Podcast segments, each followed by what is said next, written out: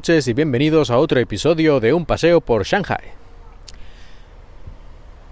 Hoy vamos a hablar de un tema que todos conocemos. Vamos a hablar del reciclaje, del reciclaje en el sentido de cuando tenemos que separar la basura que generamos en nuestras casas, pues la separamos en, por ejemplo, en vidrio, en papel, en basura orgánica, tenemos como diferentes contenedores y tenemos que ir separando eh, la basura según su tipo para luego facilitar su reciclaje, por lo menos en teoría. Aunque ahí eso sería otra historia.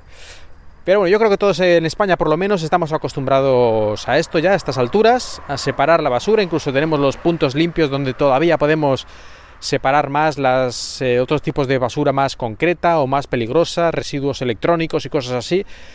El otro día, por cierto, me sorprendí que unas personas explicaban, bueno, hablaban también sobre reciclaje, pero eran, creo que eran de Estados Unidos y dijeron que allí prácticamente no, esto de separar cosas y reciclaje casi que no se hacía, pero y estaban muy sorprendidas, decían ellas, estas chicas que cuando fueron a España, se, en fin, que, se notaron esto, que, que, aquí en España, bueno, aquí, ahí en España se, se recicla casi todo, por lo menos hay que separar muchísimas cosas de los papeles y los cristales y todas las cosas estas que he dicho antes y que les parecía fantástico que se hiciera porque en su país, en Estados Unidos, no sé exactamente en qué lugar de Estados Unidos, que ahí también habrá bastantes diferencias, pero dice que allí prácticamente no separaban ni reciclaban nada. O sea, increíble. A veces damos por supuesto cosas que ya pensamos que es como esto es a nivel mundial, o por lo menos en los países, digamos, avanzados y ricos, pero resulta que no, que incluso en países que se dicen eh, líderes mundiales, resulta que todavía están echando todo en una bolsa junto y, ale, y amontonarlo y hacer una montaña. Pero bueno, vamos a lo nuestro, que es hablar sobre China, o por lo menos sobre esta zona. Y aquí en China tampoco es que se haya avanzado mucho en esto del reciclaje, de separar las basuras en casa. Pero en el último año, por lo menos aquí en Shanghai, y esto supongo que era bastante por localidades, diferentes ciudades, esto suele depender en gran parte de, los eh, gobiernos municipales, así que puede variar bastante. Pero aquí en Shanghai, por lo menos, desde hace un año se ha empezado a hacer una campaña de publicidad, de promoción, para que la gente separe los residuos. Y han puesto, por ejemplo, ahí al lado de mi casa, en el sitio donde antes había unos cubos de basura todos iguales, para que la gente dejara allí sus bolsas, pues ahora han puesto cubos, creo que son de cinco colores diferentes, cada uno para una cosa, han puesto una especie de cartelones gigantes donde explica lo que hay que poner en cada sitio, y una especie de diagrama gigante de un casi dos metros de largo donde explica un montón de cosas en chino que la verdad no entiendo muy bien pero bueno que como que te está explicando allí cosas de, cómo hay que separar los residuos o por qué o en fin algo relacionado con todo esto en todo caso han hecho un gran esfuerzo el gestor del sistema de recogida de residuos urbanos para que esté todo muy bien organizado muy bien explicado y que, bueno, lo único que hace falta es que la gente lo haga. Pues bien, como yo esperaba, la verdad es que yo ya era pesimista desde el principio cuando vi que ponían estas cosas, aquí no se para ni Dios. Pero yo creo que es que ni lo leen, porque hay un cubo de basura que pone, por ejemplo, basura orgánica, y te ponen ahí cuatro cajas de cartón o un montón de botellas. O sea, yo creo que es que ni lo leen, ni siquiera leen lo que pone escrito en el cubo. Les da absolutamente igual. O sea, no va con ellos. Yo creo que aquí, si en España también costó un tiempo en convencer a la gente, y aún hay, aún hay gente que dice que esto son tonterías, que yo sé que el sistema tiene muchos fallos y como he dicho antes, sería un tema muy largo que podríamos hablar durante horas. De hecho, yo escribí una tesis sobre esto. Pero incluso así, tanto como una tontería absurda, pues no es lo de separar eh, los materiales para el reciclaje.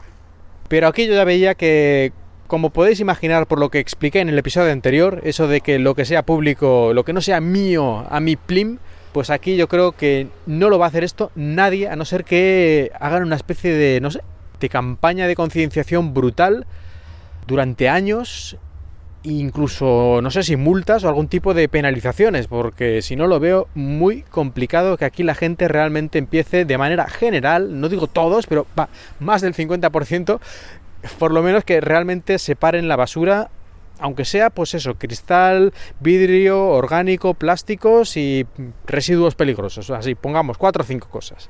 Pues lo veo dificilísimo. De momento es que ni una, ¿eh? ningún día he llegado al cubo y había lo que se supone que tenía que haber dentro. Ellos van y el primer cubo que, que, hay ponen su bolsa o su basura y se van. Y ya digo, que no creo ni que lean lo que pone escrito. Seguramente si les preguntara, que no lo he hecho, preguntara a la gente que vaya a dejar la basura, me dirían, ah, pero, eh, ah, que son diferentes. Y digo, hombre, si lo veo yo, que no soy chino, y, y, está escrito en chino, incluso así, noto que cada uno, este es orgánico, este es cristal y este no sé qué, ¿no lo vas a saber tú?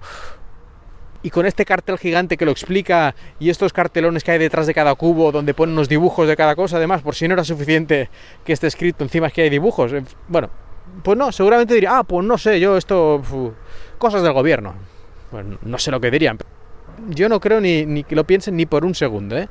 Yo creo que va a ser imposible, pero bueno, ya veremos. En todo caso, aquí, si en los países como España es difícil, o fue difícil convencer a la mayoría de la gente, Aquí yo creo que va a ser por lo, menos 10 veces más complicado, no solo por la población, que es mucho más grande, sino por la mentalidad. Y ya que hablamos de este tema, me gustaría hablar del reciclaje en Japón. Como ya sabes, estuve allí viviendo varios años y aunque yo estuve en un pueblo bastante pequeño, incluso allí llegaba el sistema de separación de basuras que yo diría que era bastante bastante completo. Creo que había como 6 o 7, 8 categorías diferentes. Sí, unas 7 o 8 creo yo. Categorías diferentes. Además, cuando llegabas allí, lo primero, de las primeras cosas que te daban era una especie de plano, diagrama, con todos los diferentes tipos de basura a qué lugar iban. Y no solo eso, sino que si tú no lo hacías bien, y ponías una bolsa de basura con lleno de cosas mezcladas allí en el montón, te la devolvían. O sea, el basurero la cogía y te la devolvía. Decía, hágalo bien. Y yo creo que la mayoría de los japoneses sí que lo hacían, porque tú veías todas las bolsas de basura estaban allí, porque, bueno, como he dicho, era un pueblo pequeñito y entonces ahí no había contenedores, sino que las amontonaban en unos lugares marcados para eso, ¿no? Ya había una señalización y ahí la gente amontonaba las bolsas, que además al ser transparentes, pues se podía ver lo que había dentro. Cada una con un color diferente la bolsa, según lo que se supone que debería haber dentro.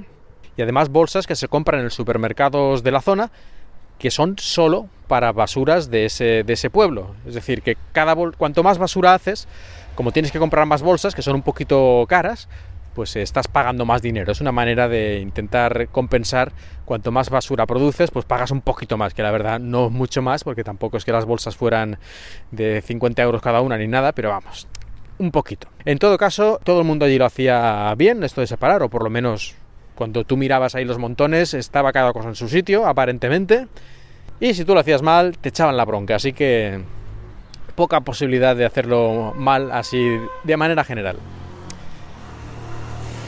Y aparte de esto, de este sistema, que ya parece bastante, bastante complicado, como he dicho, había muchas categorías, encima casi que te vigilan, fui a un pueblo, un pueblo relativamente cerca de donde yo estaba, no sé si a lo mejor 300 o 400 kilómetros.